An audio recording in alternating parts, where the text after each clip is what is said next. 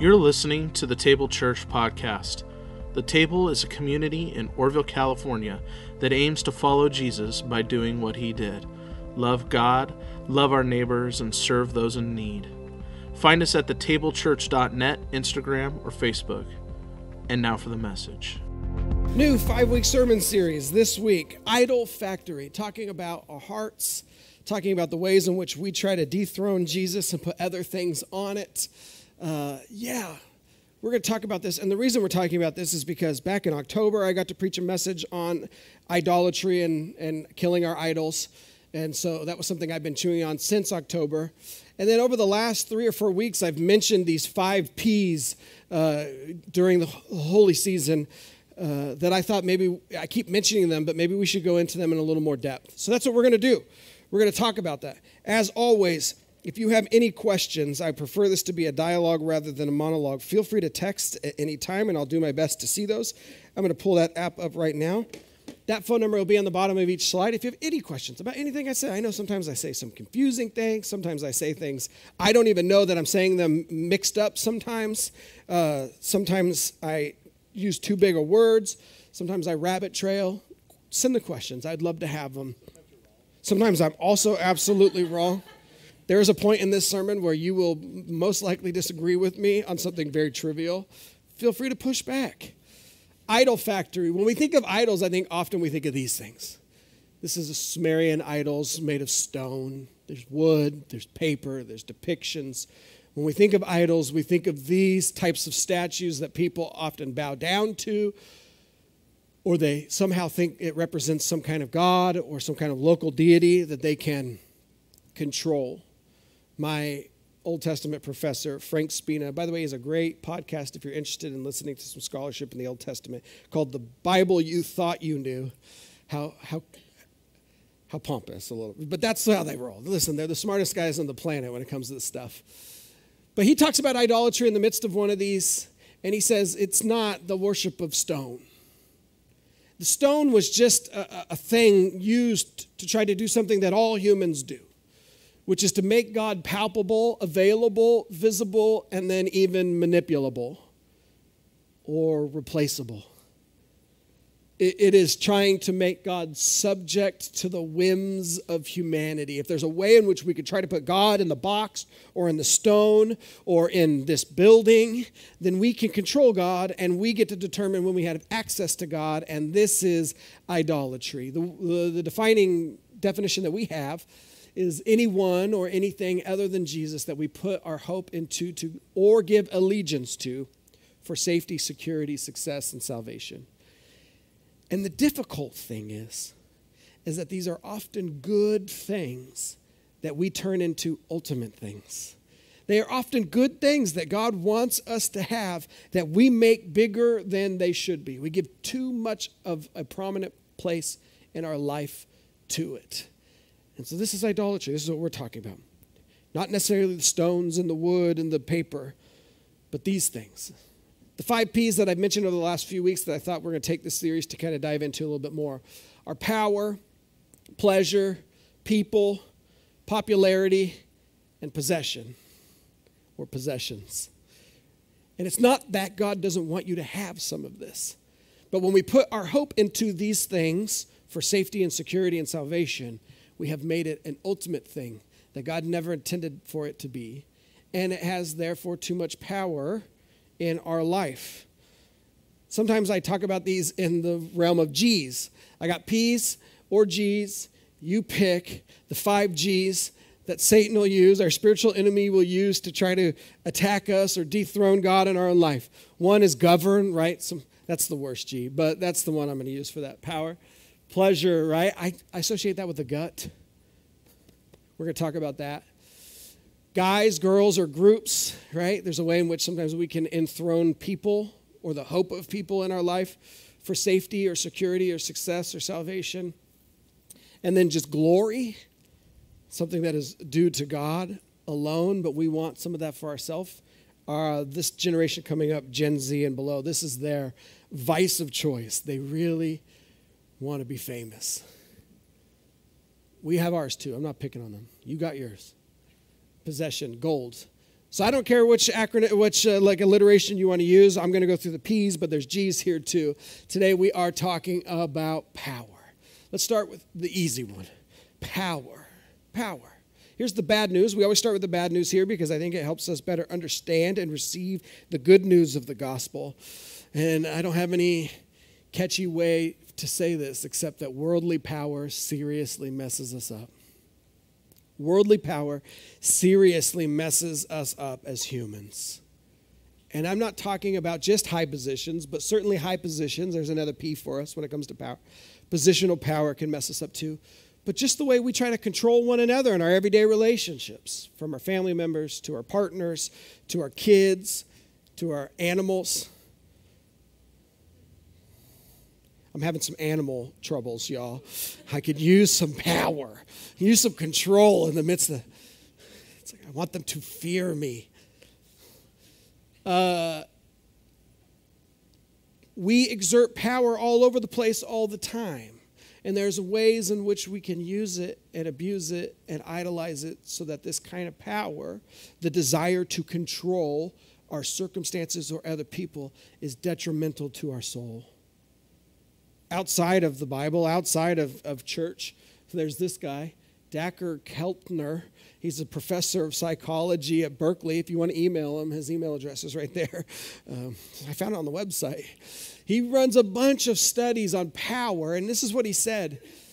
He said, We have this saying that says nice guys finish last, and he goes, That's usually not true.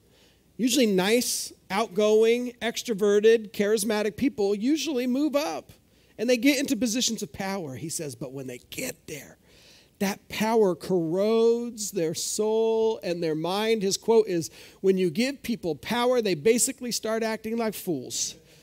Professor Keltner says this. They flirt inappropriately, tease in a hostile fashion, and they become totally impulsive. Dr. Keltner compares the feeling of power to brain damage. He says it messes with that part of our brain that deals with empathy. So, one of the small studies they do is like, uh, how do you feel about people speeding? How do you feel about people speed? And almost everybody in the study goes, well, we think speeding's bad. But the more power you have, they go, but unless I'm doing it, because I'm important, I got to get some places.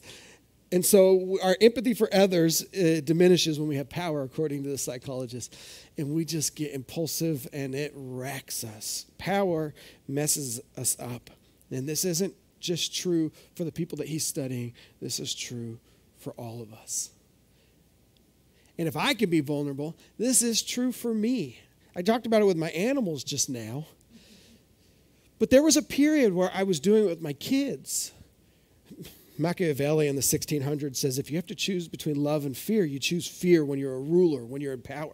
And I was doing that with my kids. It was like I would just rather them be afraid of me that because I just need them to listen.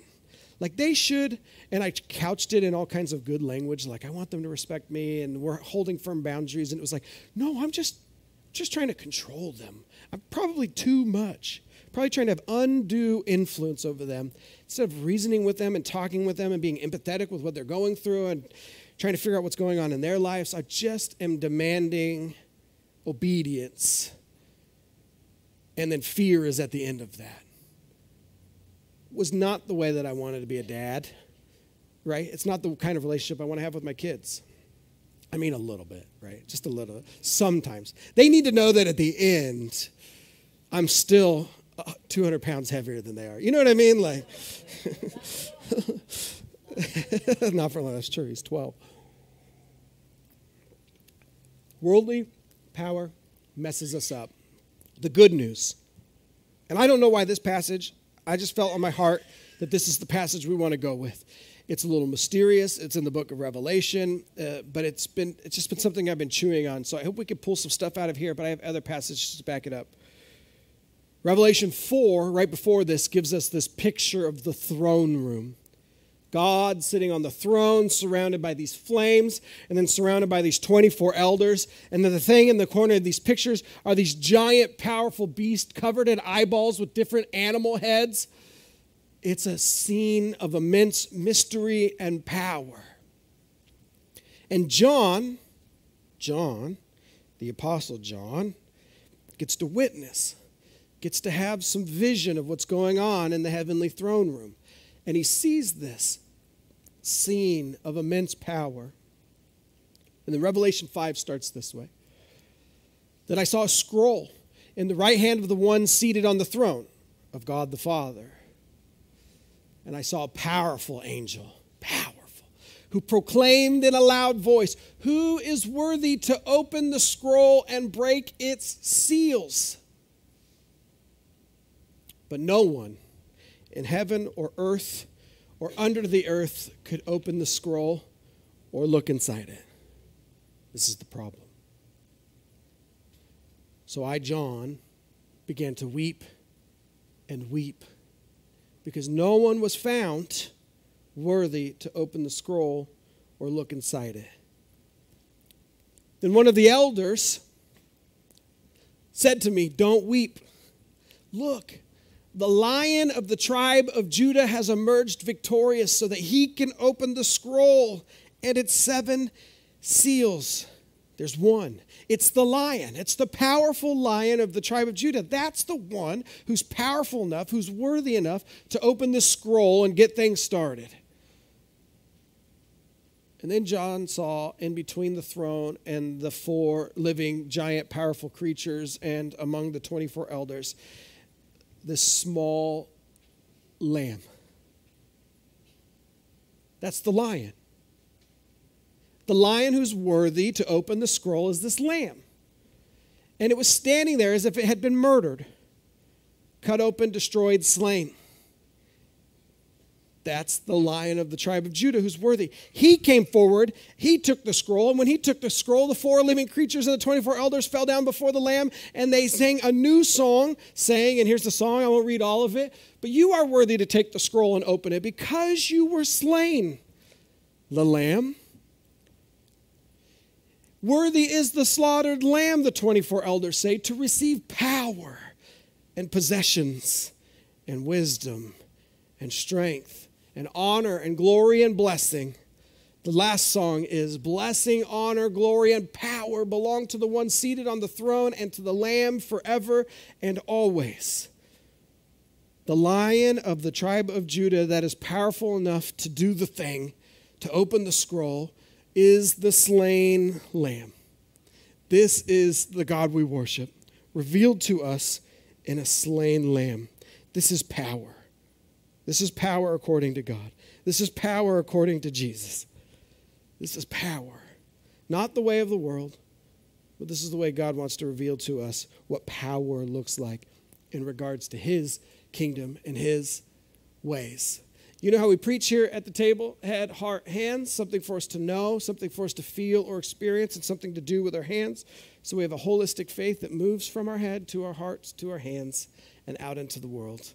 And the question I always begin with is what does God want us to know? And I think it's what I was just saying. The way of Jesus is the way of powerlessness. The way of Jesus is the way of powerlessness in the world. The way of Jesus is the way of powerlessness.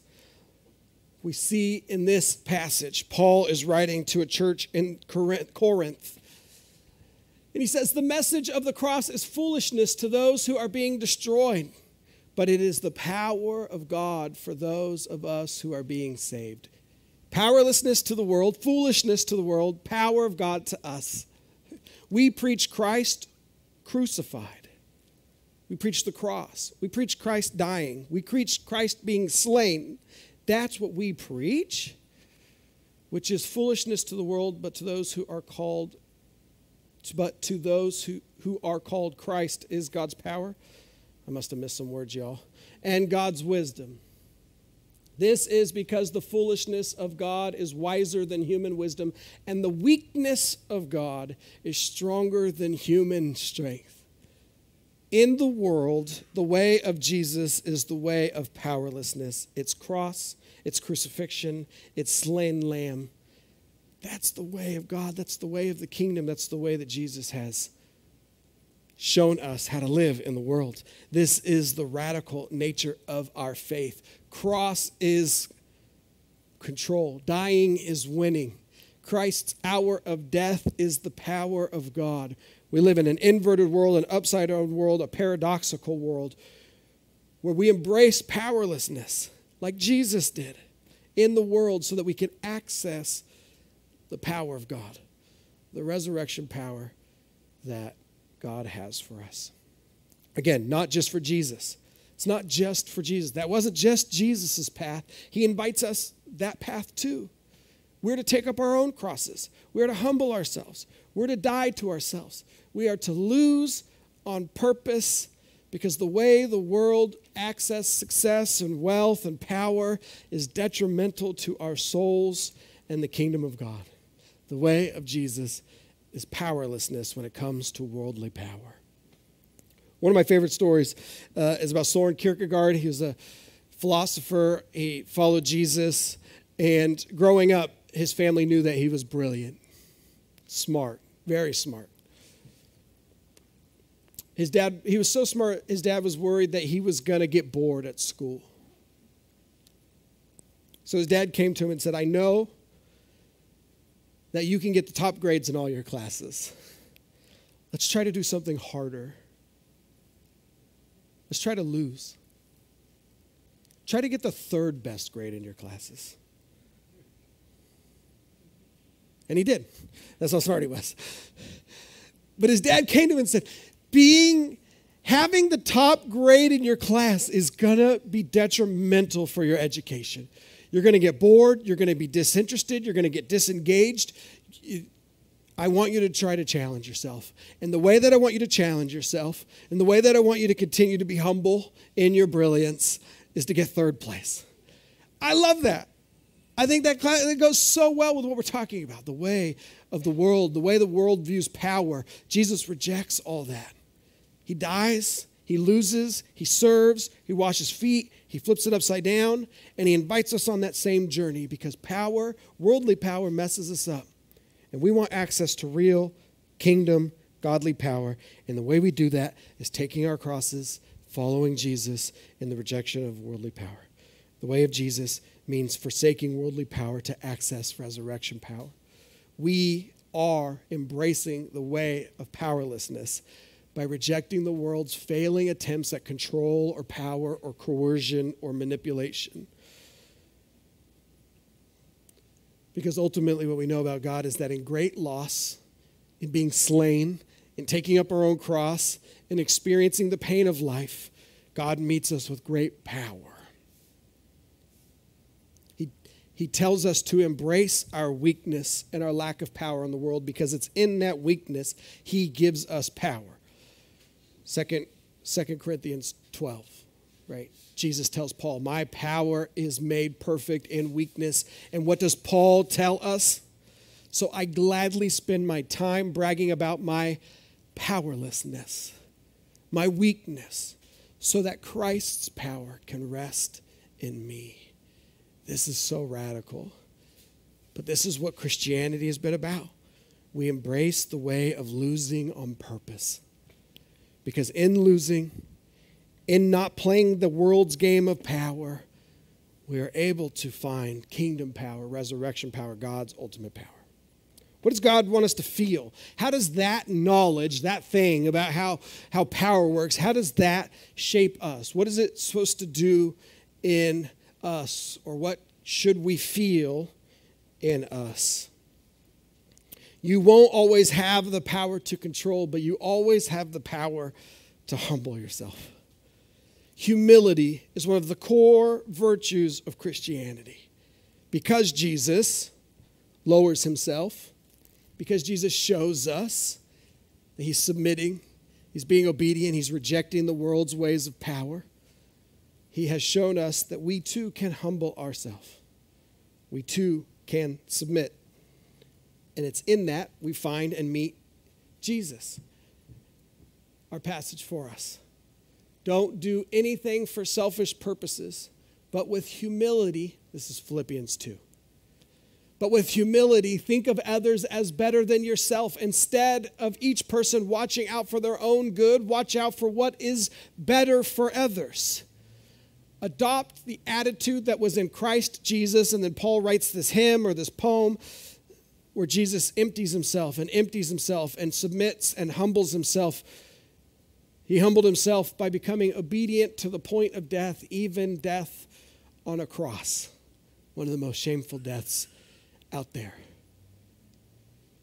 How do we treat others? With humility. We think of others as better than ourselves. Why? Because we're adopting the attitude that was in Jesus. This is what Jesus did. He showed us the way. Adopt the attitude that was in Jesus humbling ourselves, humbling ourselves, humbling ourselves to the point of death. Because at the end of humility, it tells us that God exalted Jesus and gave him the name that was above all names so that every knee would bow to Jesus and every mouth would proclaim that he is the Lord. It is in humbling ourselves that God meets us with that resurrection power, with God's real power, not the world power, world's power, but with God's power to exalt constantly the refrain in the Bible is that God exalts the humble. And so, in rejecting powerlessness, God wants us to experience humility and humbling, putting others before ourselves, and looking not for our own interests, but the interests of others. This is how we kill the idol of power. This is how we kill that, that idolatry of control and coercion and manipulation that we all have in us, from the highest CEO to the, to the two year old child kicking and screaming because they want a candy bar. This is how we kill it. This is how we kill it.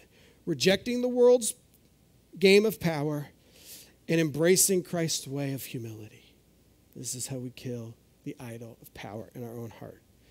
Intentionally considering and looking out for and acting on behalf of others. This is how we kill it. One of the great things that came out of the pandemic, can I, can I begin a phrase like that? There were a few. And one of them was a culture war on chicken sandwiches. we got some good chicken sandwiches in the midst of pandemic. I'm telling you, I've had almost all of them. Pretty much they're all delicious. It's like everything closed down except the chicken sandwich places. And you're like, okay, I guess, what do you guys want to do? Another chicken sandwich? You got it. And I'm here to tell you definitively which one's the best. and if you don't know, I like to make very bold claims about things that are totally subjective to taste. You can totally disagree with me, but the best one is Popeyes. I, I don't make the rules. I don't make the rules, it just is. Spicy is the best. And it's in town. Good for you. I know a lot of people are like, what about Chick fil A? Good. Hey, listen, it's wonderful. I love it.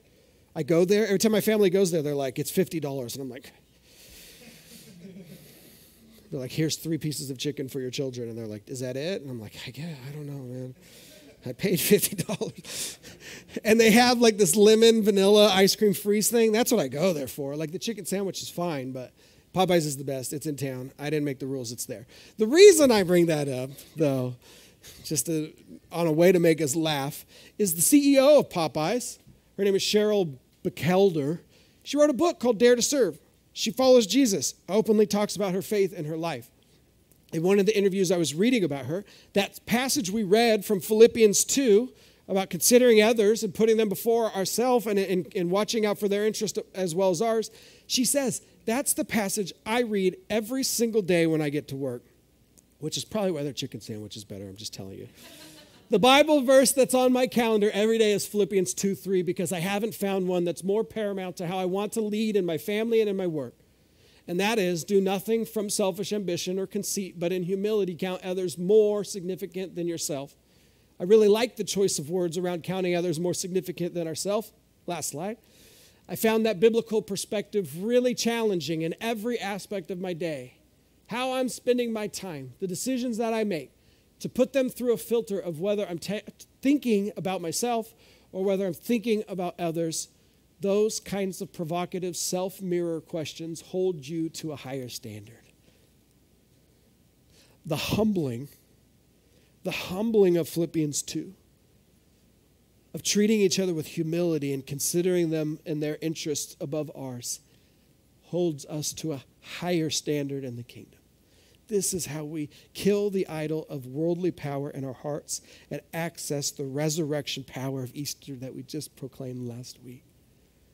Humility. And this is the question she asks of herself every day after reading this passage. To continue on with one of my favorite thinkers, James Bryan Smith, wrote a bunch of books like The Good and Beautiful God, which is where this quote comes from. If we insist on maintaining our power and our control, we cannot enter the kingdom. The kingdom requires submission.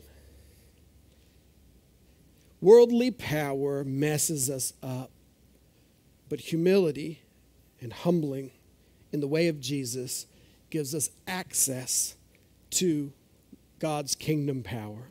And that comes through, as Paul says, considering others before ourselves and taking their interests into account as well as our own whatever situation we find ourselves in, we can always choose to lose. This is hard for me. I love to win. I love to win. But we can choose to lose. We can choose the path of humility, of putting others first. This is one of the ways we kill the idol of worldly power in our own heart. Lastly, what does God want us to do? What does God want us to do with power and the idolatry of power and accessing real power. And it, uh, for me, it comes down to this real power isn't about your servants, but your service. We think power comes with how many people we can control, Uh, what we can get people to do for us. That is the definition of worldly power. Do you have influence on people? Can you get people to do what you want them to do? This is the definition. I just taught it in my sociology class. This is power, the ability to influence others to act according to what you desire and want. Not so in the kingdom of God. Real power is about your service, not amount of servants you can have. Going back to that Revelation 5 passage, why is the slain lamb worthy? Why is the lion that is actually the lamb, which is such a perfect picture of power for us? It's not the lion, it's the lamb, it's the slain lamb. Why? Is that slain lamb worthy? Because he's been slaughtered. It says in, in his slaughtering that he's able to receive power and wealth and wisdom and honor and glory and blessing. But Jesus tells a story, or a story happens that involves Jesus. Essentially, what happens is he's getting near the end of his earthly ministry, and one of the moms of the disciples comes and says, Hey, can my sons have uh, the best seats in, when your kingdom comes? And uh, Jesus goes on to talk to them about, like, that's not really something that I get to pick. And it requires suffering, and it requires difficulty. He says, Can you drink the cup I'm going to drink? Can you suffer the suffering that I'm going to suffer? And he says, Even if you can, say that you will. I, I don't get to pick those seats. But the other disciples get very mad that these disciples are, are positioning themselves to get the best seats. And so Jesus calls them all over and he says, You know that the ones who are considered powerful in your world, the Gentile world, the non religious world, they lord their power over each other, show off their authority over them, and the high ranking officials order people around. That's how the world works. We show our power by who we can order around. You are powerful when you can tell people what to do.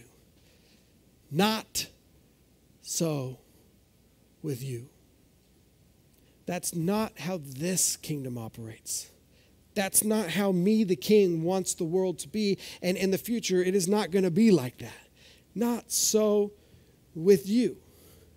Whoever wants to be great among you will be your servant. And whoever wants to be first among you will be the slave of all. For the human one, the Son of Man, Jesus, the phrase he uses about himself, didn't come to be served, but rather to serve and to give his life uh, to liberate many people. Real power is not about the amount of servants we have, but is about the service we do. Right? Power and status and honor is really about what place in the line we're in. You go to work, there's a line, right? And you know your place in it. You go home, there's a line. You maybe come to church, unfortunately. Sometimes there's a line. You go to the grocery store, you're literally standing in line. You go to Disneyland, Rich people can just go to the front of the line. You just see the, you're like, that doesn't even look like a celebrity. And they're like, I don't, they just get to go. And the rest of us, two hours for the Star Wars ride? This is, I'm going to do it anyways. It's so great.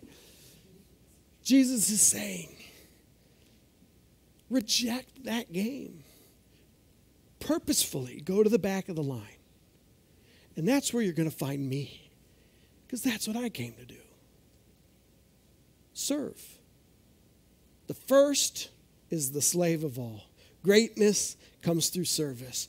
Real power from the resurrection of Jesus Christ in the kingdom of God comes through not our ability to have servants, but our ability to serve one another. The powerful of the world flaunted by who they control, not so with you. Not so with you. We will not play that game because Jesus did not play that game and he taught us a different way and he empowers us.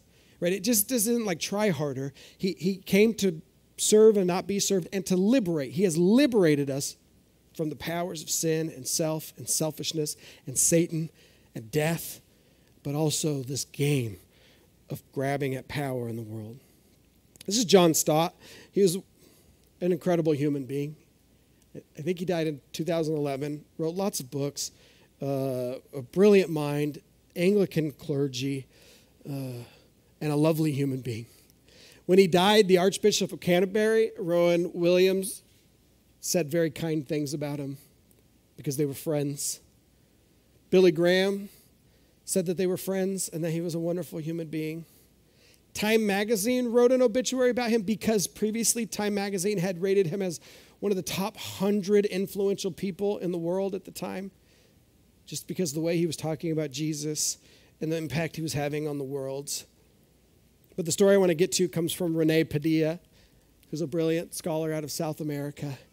He says John Stott was in South America and he was, he was helping leaders to grow and to learn. He was teaching them. And these great rains came and everything was muddy. And they said, uh, John woke up at five every morning, because that's the kind of life he lived. Celibate his whole life, never got married, just lived by himself in England. But he woke up at 5 a.m. every morning and he did his work. But this time, when he was in Brazil and the rains had come, he woke up at 5 a.m. and everybody else woke up to this time 100 top influential human beings alive right now history, cleaning everybody's boots from the mud. Rene says, What are you, John? You're our guest. We should be cleaning your boots. And he said, Jesus said, We should wash each other's feet, and your feet aren't dirty, but your boots are. Let me wash your feet. His greatness didn't come in some of the most powerful men alive, religious, powerful, or even Time magazine. For Rene, his greatness came in that act of service to nobodies from nowhere. Up at 5 a.m., scrubbing mud off his shoes. That's the story he shared to talk about the man's greatness in the wake of his own death, his death. One of the key ways we kill our idol of power is living that upside down greatness of Jesus, demonstrated in the self giving, others liberating service. And with that, if you have any questions, please send them. Otherwise, we're going to go right into communion and service.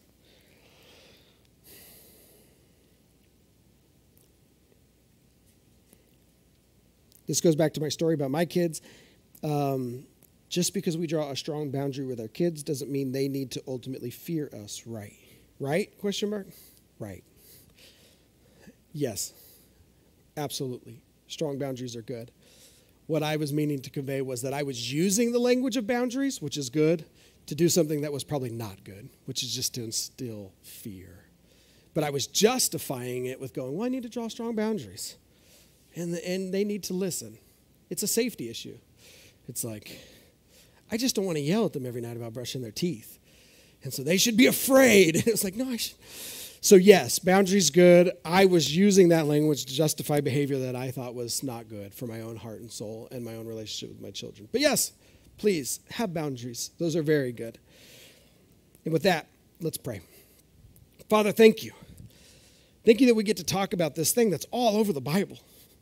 Idols are mentioned all over the place, and your people struggle with them all throughout the Old Testament.